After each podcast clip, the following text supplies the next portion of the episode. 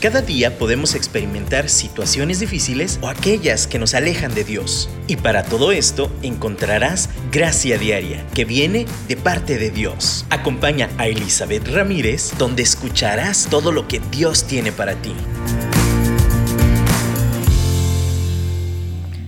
Hola, un saludo muy afectuoso a todos los que nos escuchan, tanto mujeres como hombres que nos puedan estar escuchando. Es una bendición de nuevo estar aquí con ustedes en su programa Gracia Diaria. Y, bueno, hoy me gustaría hacer algo un poquito distinto. De verdad estaba pensando en el tema del día de hoy, después de haber hablado de una serie sobre las expectativas que tenemos en esta vida. Y, si bien ya hemos mencionado que hay cosas que, tenemos que tener una perspectiva real, también hablamos de la fe.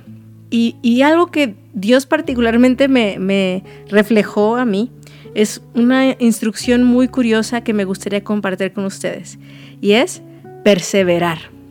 Es una palabra complicada. Eh, creo que en todos los ámbitos de nuestra vida la palabra perseverancia es un reto. Y, y como mujeres y también como varones, tener una meta, tener una idea de lo que Dios tiene y quiere de nosotros, requiere perseverar. Mm, hablemos de condiciones aún físicas, por ejemplo, o sea, mantener salud de nuestro cuerpo, como mantener una sana alimentación y hacer ejercicio. Y voy a hablar del ejercicio porque a mí, como ya les he contado, me cuesta un poquito perseverar. O sea, si empiezo y me he dado cuenta que, que persevero durante un mes, pero después de ese mes me desanimo, ya no lo quiero hacer, me cuesta levantarme y, y lo termino abandonando. Y después de sentirme mal como un mes porque ya no hice nada, lo retomo. Y de nuevo, otro mes que digo, ay, o sea, y, y, hay periodos en que tenemos muchos ánimos y tenemos claridad sobre nuestra meta y te estamos inspirados. Pero luego el desánimo nos tumba. Eh, el cansancio, la flojera, eh, las ocupaciones y perdemos el enfoque de nuestra meta y creo que nos desesperanzamos. Perdemos fe de que podemos lograrlo. Y de nuevo hablo del ejercicio porque, porque yo he visto cambios en mi salud, cambios en mi cuerpo al hacer ejercicio constantemente por un mes. Y pareciera ser que es suficiente para inspirarnos. Pero luego algo sucede y nos desanimamos, nos enfermamos, como en mi caso, me enfermo de gripa y digo, bueno, pues no voy a dar chance dos, tres días, o sabes qué, tengo esto urgente, no voy a poder ir a hacer ejercicio hoy. Y, cambia nuestro, totalmente nuestro enfoque y terminamos dejándolo, aunque hemos probado y visto los beneficios. Ahora, esto es algo tan visual, lo vemos, lo, lo entendemos, pero ¿qué tal las cosas que no vemos? ¿Qué tal las cosas que no son tan obvias? Y, de eso me gustaría hablarles el día de hoy. ¿A qué tipo de cosas me refiero con cosas no tan obvias? Hay cosas que no vemos, como lo físico que acabo de describir, como la espiritualidad, como nuestro tiempo con Dios, como nuestro tiempo con nuestra pareja, con nuestros hijos, con, en nuestro trabajo, ciertas metas personales, nuestra personalidad, algunas metas que tengamos de desarrollar. Eh, fíjense que hasta, hasta cosas como el aprendizaje. Yo siempre quise aprender otro idioma aparte del español y del inglés y, empecé con el italiano y también me quedé al 50% del camino. De nuevo, ¿cuántas cosas no perseveramos? Y la base del resultado que recibamos está en perseverar. Y más que regañar o más que que hacer otra cosa con esto y decirles pónganse las pilas. Voy a usar la palabra exhortar. Exhortar no es regañar, exhortar es animar. Y, yo quiero animarnos, tanto mientras hablo con ustedes me estoy animando yo a mí misma, a que perseveremos en las cosas visuales y en las cosas no tan obvias, eh, en diferentes niveles. Y también que, como hemos platicado, nos demos tiempo de reflexionar en qué sí perseverar y en qué cosas debemos discriminarlas y acomodarlas con prioridades. O sea, no, al final no podemos perseverar en todo. O sea, si yo persevero, por ejemplo, en, hacer ejercicio y me pongo en la meta de ser fisiculturista y, o tener como un fitness, un programa fitness acá muy intenso, eso evidentemente al perseverar en eso va a hacer que descuide o prioridad, bueno, perdónenme mi trabalenguas, que lo ponga como prioridad sobre otras cosas. Entonces, si yo estoy hablando de que mi meta es ser fitness, entonces voy a quitar otras cosas de mi rutina que ya no van a ser razón para perseverar en ellas. Y está bien, nada más la cuestión es en qué cosas sí debemos perseverar y es nuestra prioridad. Por ejemplo, si yo tuviera una enfermedad que requiere que sea mi prioridad dejar algunas cosas y ser rutina en otras, la verdad es que pues con la pena voy a tener que sacar algunas cosas de mi vida porque necesito hacer eso y necesito perseverar, no importa lo que suceda. Hay una prioridad sobre todas las cosas que es nuestra relación con Dios. Es nuestra relación eh, espiritual, nuestro crecimiento espiritual en, nuestro caminar con Él. Y quiero empezar por ahí. Quiero empezar en perseverar en esta área de oración, en esta área de comunicación, en esta área de intimidad. ¿Por qué? Porque de ahí mana todo lo demás si yo estoy conectada con Dios, si yo estoy conectada en el área espiritual, entonces Él me va a dar la dirección sobre qué otras cosas puedo perseverar, en qué otras cosas necesito desarrollarme más. Y cuando me sienta desanimada, poder encontrar el aliento que necesito para seguir adelante. Entonces, ahora me dicen, no, pues lo pintas bien bonito y, suena muy bien, pero la verdad es que a veces es el área más complicada de perseverar porque hay tantas otras cosas que requieren nuestra urgente atención y eso pareciera ser no tan urgente. Es importante, pero no urgente. Y nos consume la urgencia. Hace no mucho, ayer que estuve en la secundaria, de nuevo les platico de esa época en mi vida, leí un libro que se llamaba La tiranía de lo urgente. Y era un folletito muy sencillito que que la verdad me marcó, sinceramente. ¿Por qué? Porque simplemente plasmaba cuántas cosas son urgentes y nos distraen de lo importante y cuántas cosas son importantes que dejamos de hacer por lo urgente y, esas urgencias terminan creando otras urgencias en sí mismas. Eh, algo tan sencillo como, por ejemplo, hacer de comer si lo pienso ahorita en la mañana, que ya desayunamos, falta un par de horas para la comida, entonces no es urgente comer. Lo puedo posponer. Es importante pensarlo para que no me agarre con las prisas, pero la verdad no es urgente. Entonces hago otras cosas hasta que lo pospongo y lo pospongo y termino las carreras. Dice, ¡Ah! ya es urgente comer, ya están mis hijos, ya está mi esposo, ya, y no he hecho nada. Y por la urgencia termino haciendo cosas que no son tan saludables o no son tan buenas para uno, termino comprando algo en la esquina, algo que me simplifique la vida y de nuevo está bien, pero cuando es habitual que me pase eso, termino siendo consumida por la urgencia. Y eso me pasa por no contar lo importante que es planear o, o ver lo de la nutrición de mi familia, incluyendo la mía, obviamente. Entonces, qué importante es esto, qué importante es no ser consumidas por la tiranía de lo urgente.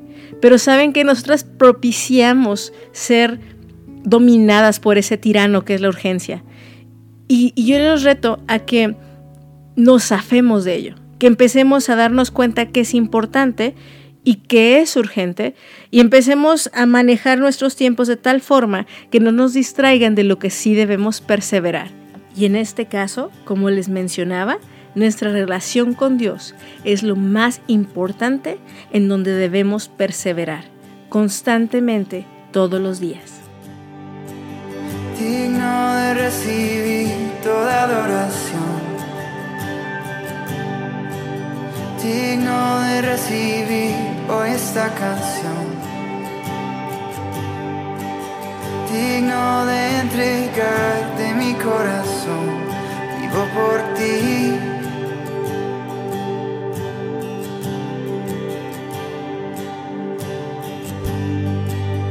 Cristo Jesús no hay otro nombre igual. Cristo no hay nadie más que pueda salvar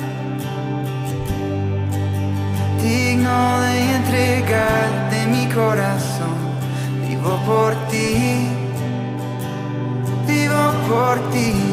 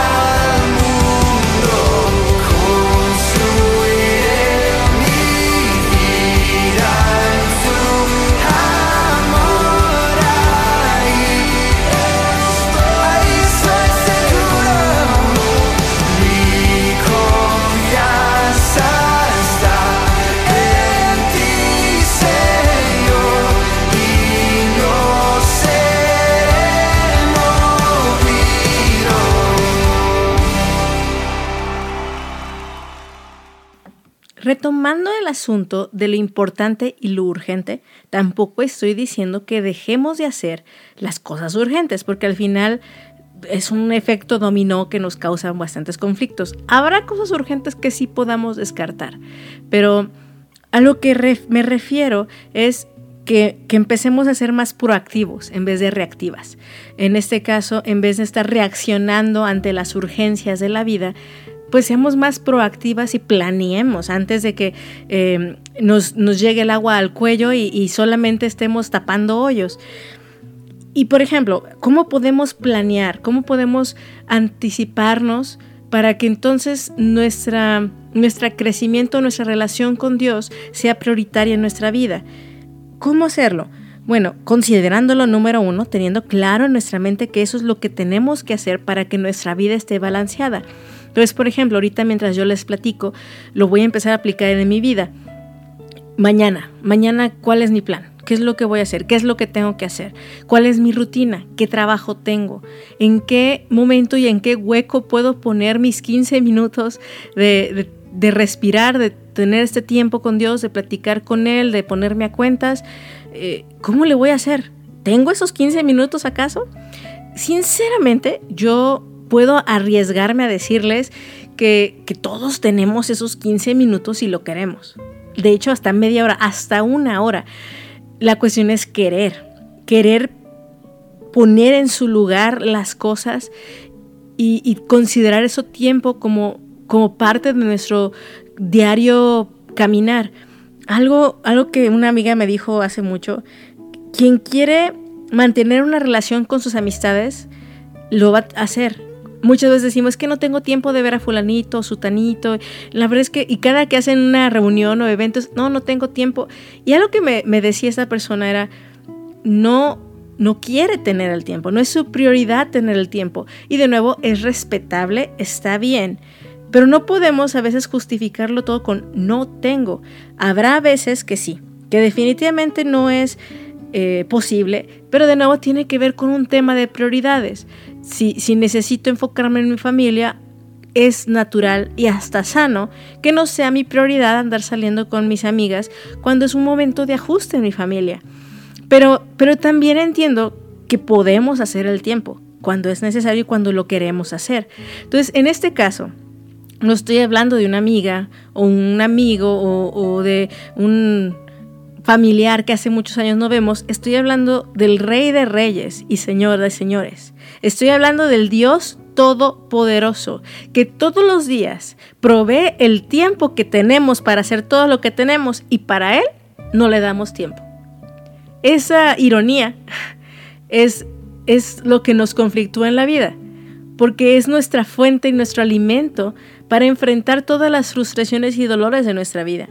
La intimidad con Él hablando de una relación de pareja, podemos ser amigos, podemos ser una relación cercana, pero se alimenta a una relación de pareja con intimidad. Y no me refiero a una intimidad física, me refiero mm, a una intimidad emocional, donde compartimos sueños, compartimos visiones, platicamos cosas, nos reímos. Ahora, yo les pregunto, ¿una relación de pareja sin tiempo para verse sin constancia en platicarse cosas, sin el interés de hacerlo muchas veces o darse el tiempo para hacerlo, en el sentido común, yo les pregunto, ¿florecería? ¿Crecería? ¿Sería una relación sólida? ¿O se destruiría con el primer vientecito? Yo creo que nuestro sentido común nos diría que se destruiría. Si yo no he tomado el tiempo de construir la intimidad, que es la base de mi relación, es normal que cualquier viento, cualquier situación conflictiva destruya esta casa hecha de tarjetas o de cartas, naipes, y, y el viento sopla y la destruye. Ahora, si yo construyo esta relación con una amistad sólida, platicamos, como les decía, todas estas cosas que de nuestro interior que compartimos, algunas cosas que tal vez no compartamos, pero nos respetamos. Cualquier viento que venga o aún situación conflictiva fuerte no va a tumbar algo que ha sido construido con tanto tiempo, con tanto interés. Y así es nuestra relación con Dios. Muchas veces cosas muy sencillas destruyen nuestra fe, soplan a nuestra casa hecha de naipes y se cae todo desde la base y nos sentimos desconsoladas, nos sentimos sin una brújula, sin norte, pero desde el principio construimos inestablemente, como dice la escritura cuando Jesús hablaba de la parábola del hombre sabio que construyó su casa sobre la roca y el hombre necio que construyó su casa sobre la arena. Desde niña me sé la canción que nos enseñaban en la escuela dominical que nos decía que el hombre sabio su casa construyó sobre la roca. Y la roca es la palabra de Dios. La relación de intimidad con Él. Y el hombre necio que sabía qué hacer Tenía la misma información que el otro sobre qué le convenía y decidió construir sobre la arena. Vinieron vientos, soplaron, eh, sopló el viento, cayó la lluvia y la casa se le cayó. De nuevo, porque no construyó en un cimiento sólido. ¿Cómo podemos traducir esto a nuestra vida diaria? ¿Cómo podemos traducirlo a, recibir esta gracia diaria que necesitamos para enfrentar la vida? Nuestra prioridad es, nuestro papá, es Jesucristo como nuestro Señor y Salvador, es el Espíritu Santo con una comunión íntima. Ahora de nuevo tampoco le estoy diciendo que pasemos tres horas de rodillas y, de nuevo eh, dejemos todo lo que tenemos que hacer, que es importante también en nuestros asuntos de nuestra vida diaria. Estoy diciendo, profundicemos nuestra relación con Dios. ¿Cómo? Vuelvo al ejemplo de la pareja. Tal vez nuestra vida diaria, hablo de nuevo en primera persona con mi esposo, por ejemplo, pues él trabaja, yo también tengo mis ocupaciones, no podemos estar todo el tiempo como lapas pegados, este, platicando y haciendo cosas juntos. No se puede y creo que no se debe. Tenemos cada quien que ocuparnos de nuestras obligaciones con este fin y propósito común que tenemos como familia. Pero entonces, ¿cómo mantenemos esta relación íntima? fija, profunda y estable. Encontramos momentos. Todos los días convivimos en la cotidianidad, pero tenemos nuestra cita de vez en cuando, ¿no? O sea, salimos el fin de semana, platicamos, aún miren, dicen los que es que tenemos bebés chiquitos y no podemos salir, escaparnos, no hay quien me los cuide. Muy sencillo, intentamos buscar ese tiempo en donde los dejamos dormidos y nos tomamos un café o hacemos algo especial en la cocina juntos, solitos, vemos una película relajados. Bueno, la película no nos da mucha chance de platicar, pues, pero buscamos esos momentos. De nuevo, el que quiere, lo hace, lo busca, lo propicia. Y entonces me he encontrado, me he encontrado yo con mi esposo hablando de cosas profundas, de veras sin planearlo, pero en cuanto veo un huequito en la agenda, en cuanto veo a los niños ocupados haciendo otras cosas y nosotros dos solos en la sala, digo, este es el momento. Y entonces le abro mi corazón. Digo, ¿sabes qué, amor? He estado afligida por esto, he estado cansada con esto, ¿qué opinas tú? Y una conversación de 15 minutos a media hora se convierte en tan profunda, en una conversación que llena mi corazón y llena el suyo, nos conecta. Y eso mismo lo podemos hacer con nuestro Dios podemos buscar su corazón en el día a día. Aparto todo lo que me estorba y te adoro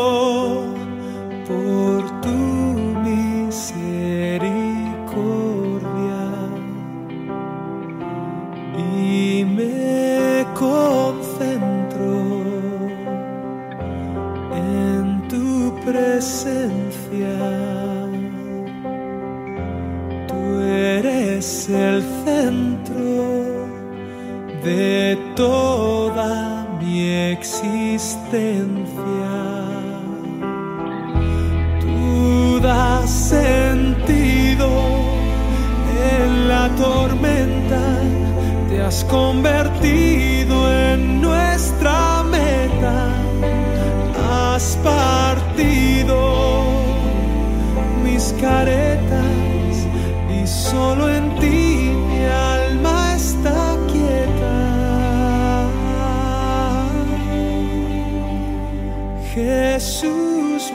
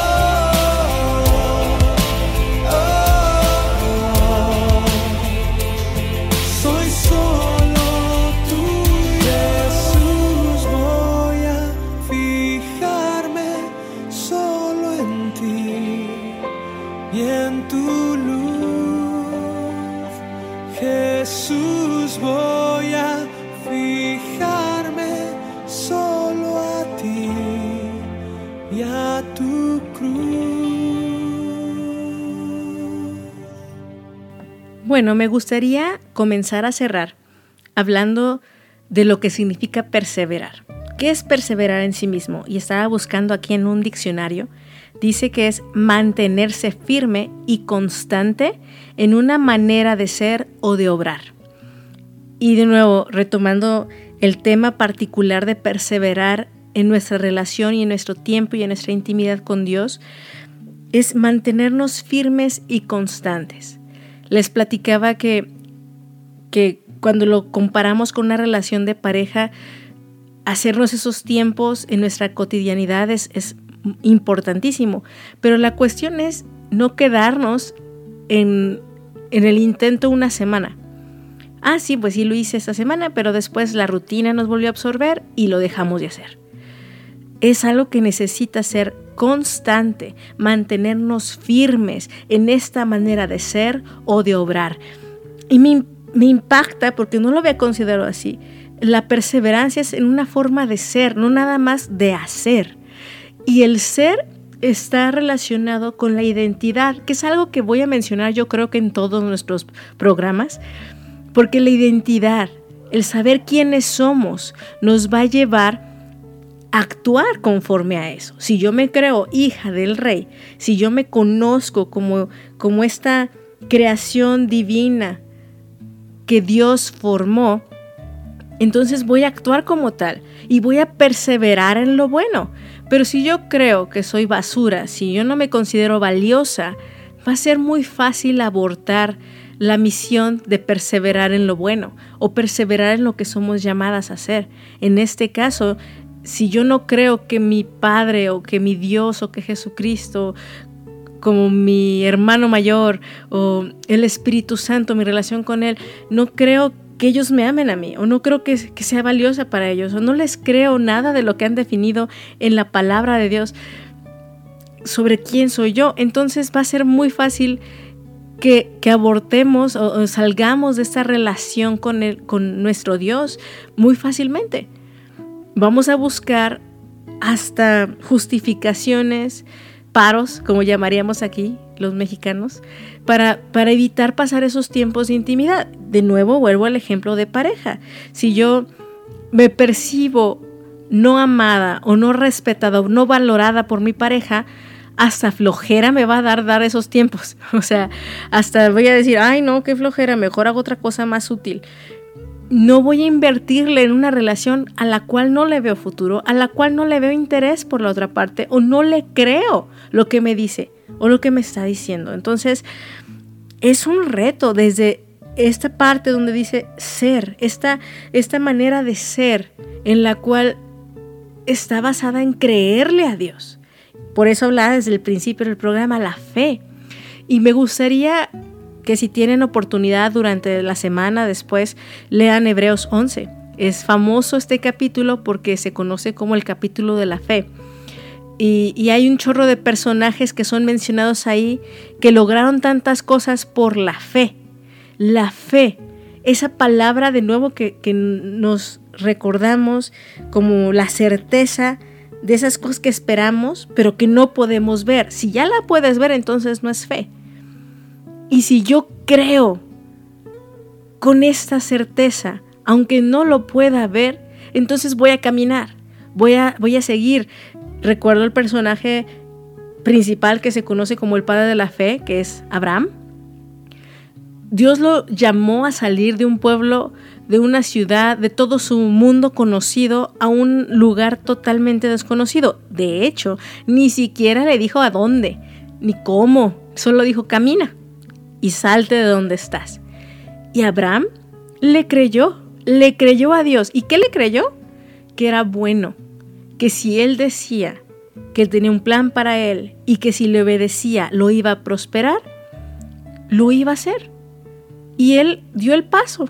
No sabía el otro paso a dónde lo iba a guiar o a dónde lo iba a llevar, pero él siguió y siguió. Y por eso lo consideramos hoy el padre de la fe tan siguió que si recordamos de nuevo, y lo vuelvo a retomar, que tenía 100 años él y su esposa tenía 90 para cuando tuvieron a su hijo Isaac.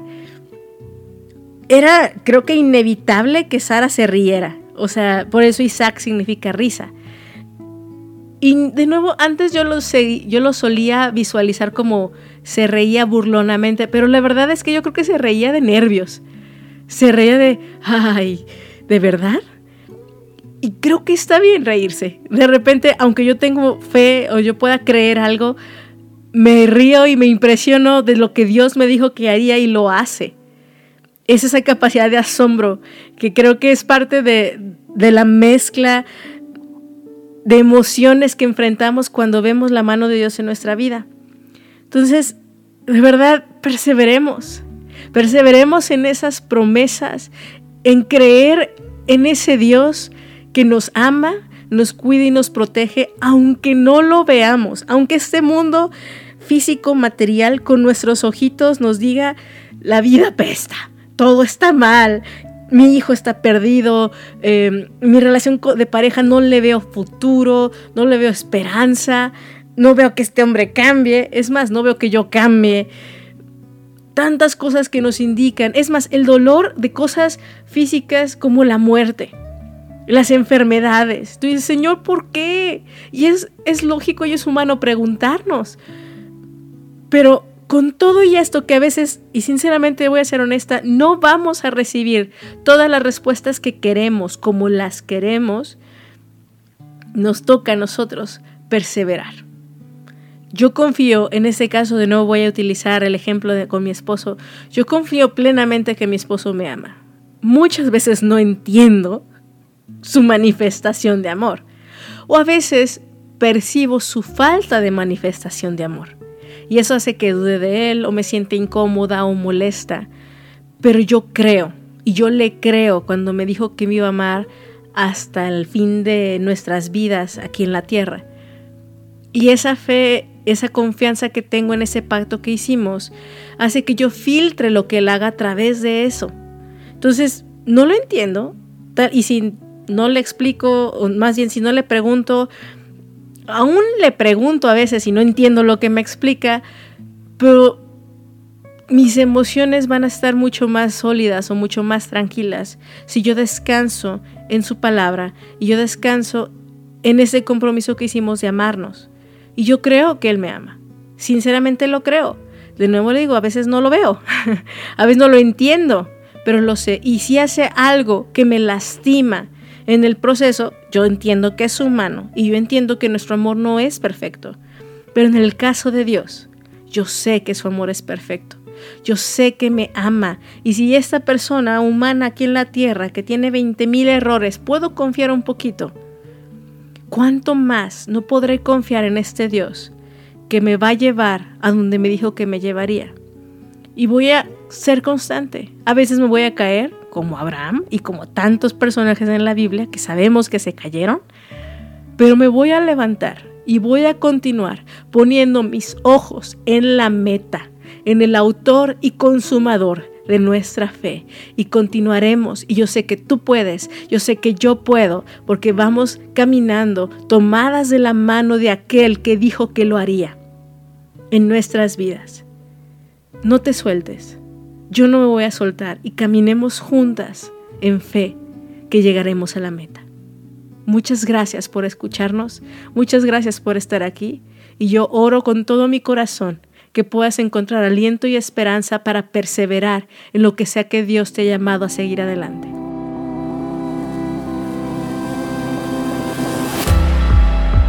Aquí y ahora, este es el momento Estamos atentos